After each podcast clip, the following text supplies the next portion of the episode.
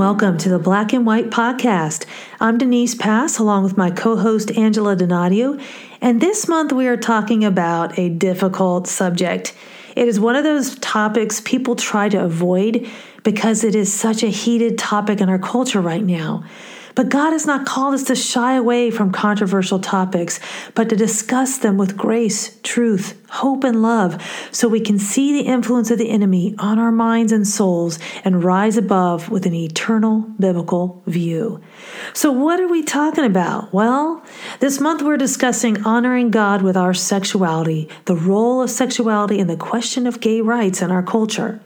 In this episode, we will focus on God's original design.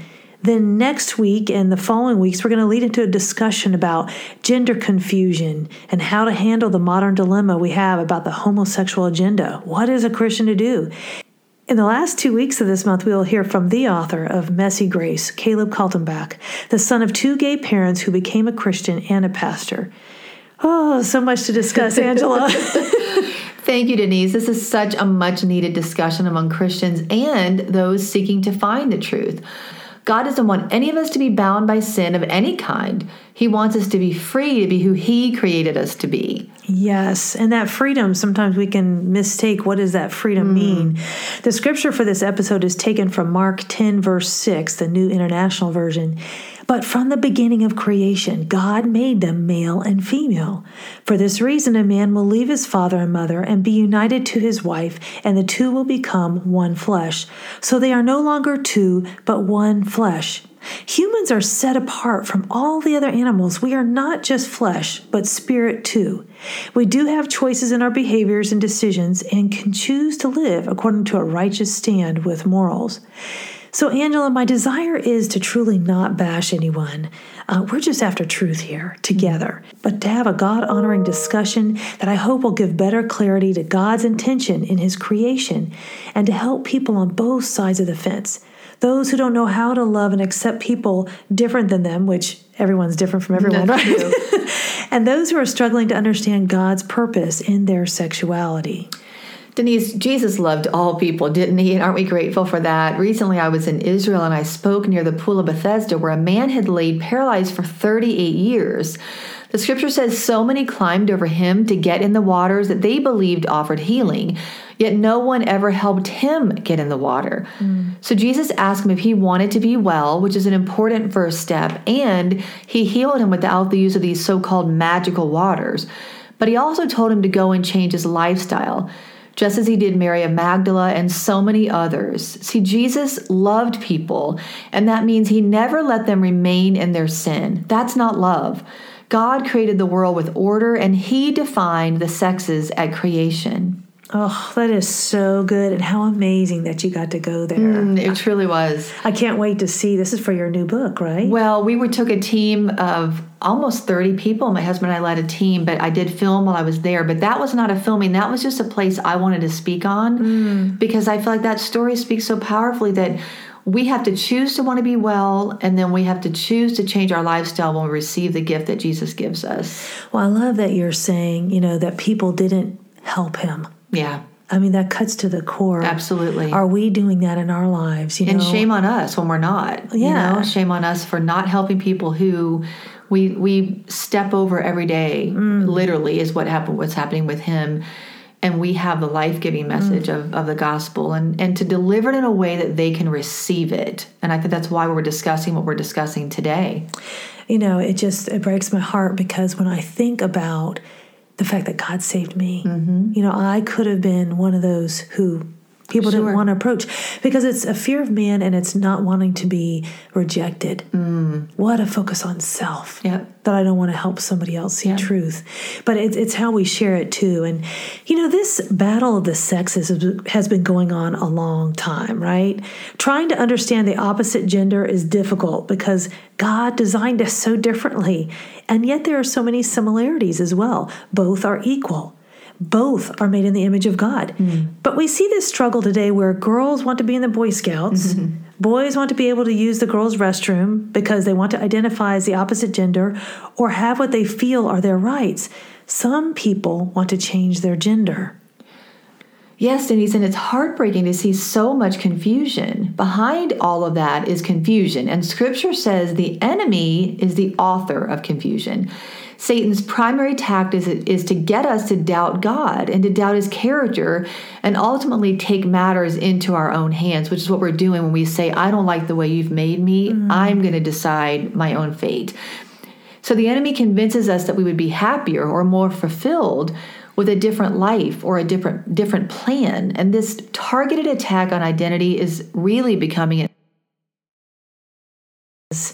things have become more confusing uh, god has such a clear purpose in his creation he could have made us all the same gender hmm. but we wouldn't have procreation you and i wouldn't be here god invites us to be a part of the gift of life Part of the beauty of God's creation is our ability to bear children, and this could not happen apart from God clearly creating male and female. I mean, isn't that interesting that God's creation wasn't complete without a female counterpart to Adam?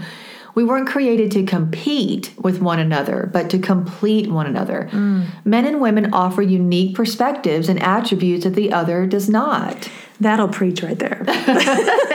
compete? No, complete. complete. In addition to God sovereignly creating male and female to be fruitful and multiply, the synonym for the word gender, sex, actually comes from Latin and it means to divide or separate. God chose to make man and woman, and both resemble their creator.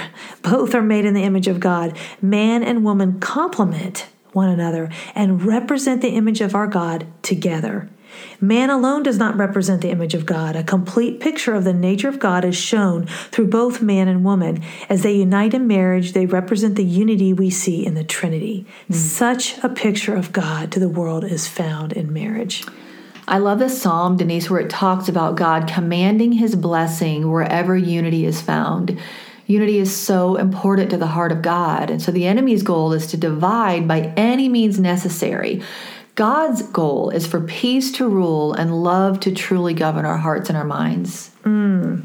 I think a lot of times people think of unity meaning you have to think the same. Mm. You know what I mean? Yeah. And I think unity is such a sweet place of surrendering and serving one another True. too. You know, and that's what you see in marriage. It isn't all about you make me happy and I think we see a lot of self-serving. True. You know today. Well, unity is not uniformity. Yes. I can disagree with you and still choose to be in unity with mm. you, and that's that's my conscious decision of how I treat people who may believe or think or act differently than me. We're going to be discussing that over the next few weeks. Great point.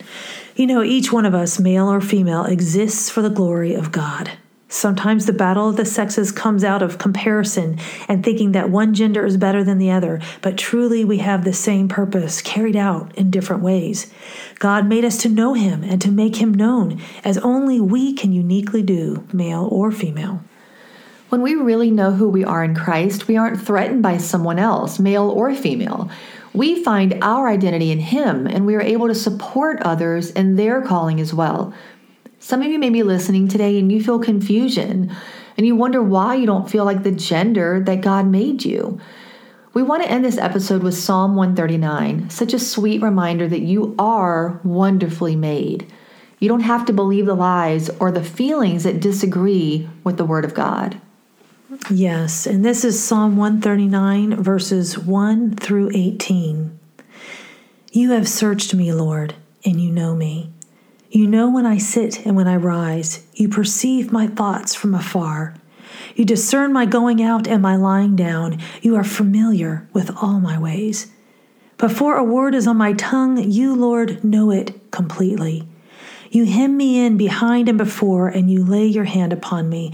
Such knowledge is too wonderful for me, too lofty for me to attain. Where can I go from your spirit? Where can I flee from your presence? If I go up to the heavens, you are there. If I make my bed in the depths, you are there. If I rise on the wings of the dawn, if I settle on the far side of the sea, even there your hand will guide me. Your right hand will hold me fast. If I say, Surely the darkness will hide me and the light become night around me, even the darkness will not be dark to you. The night will shine like the day, for darkness is as light to you. For you created my inmost being. You knit me together in my mother's womb. I praise you because I am fearfully and wonderfully made. Your works are wonderful. I know that full well. My frame was not hidden from you when I was made in the secret place, when I was woven together in the depths of the earth. Your eyes saw my unformed body. All the days ordained for me were written in your book before one of them came to be. How precious to me are your thoughts, God. How vast is the sum of them. Were I to count them, they would outnumber the grains of sand. When I awake, I am still with you. You know, Angela, as we read that passage and we hear that afresh, I just, such a vivid reminder that God delights in us. We are wonderfully made. So when you're listening today and you're thinking, really, I feel like I wish I had been born uh, a male or I wish I'd been born a female. You don't want to be anything other than when God made you. He's got a specific purpose and a plan for you that He knew even before the world began, and you are a treasure to Him. Amen. Thank you, Denise. The raw truth is that no matter what our gender, we are equal in value before a holy God who died for us all. The radical grace is that when we feel limited by how we were created, we can remember that our Savior humbled himself to become a human too. And the real hope is that when we trust God in His design and plan, we can know that all of the confusion in this world will one day make perfect sense. You've been listening to the Black and White podcast, where we filter life through the Bible and live life in the freedom of truth.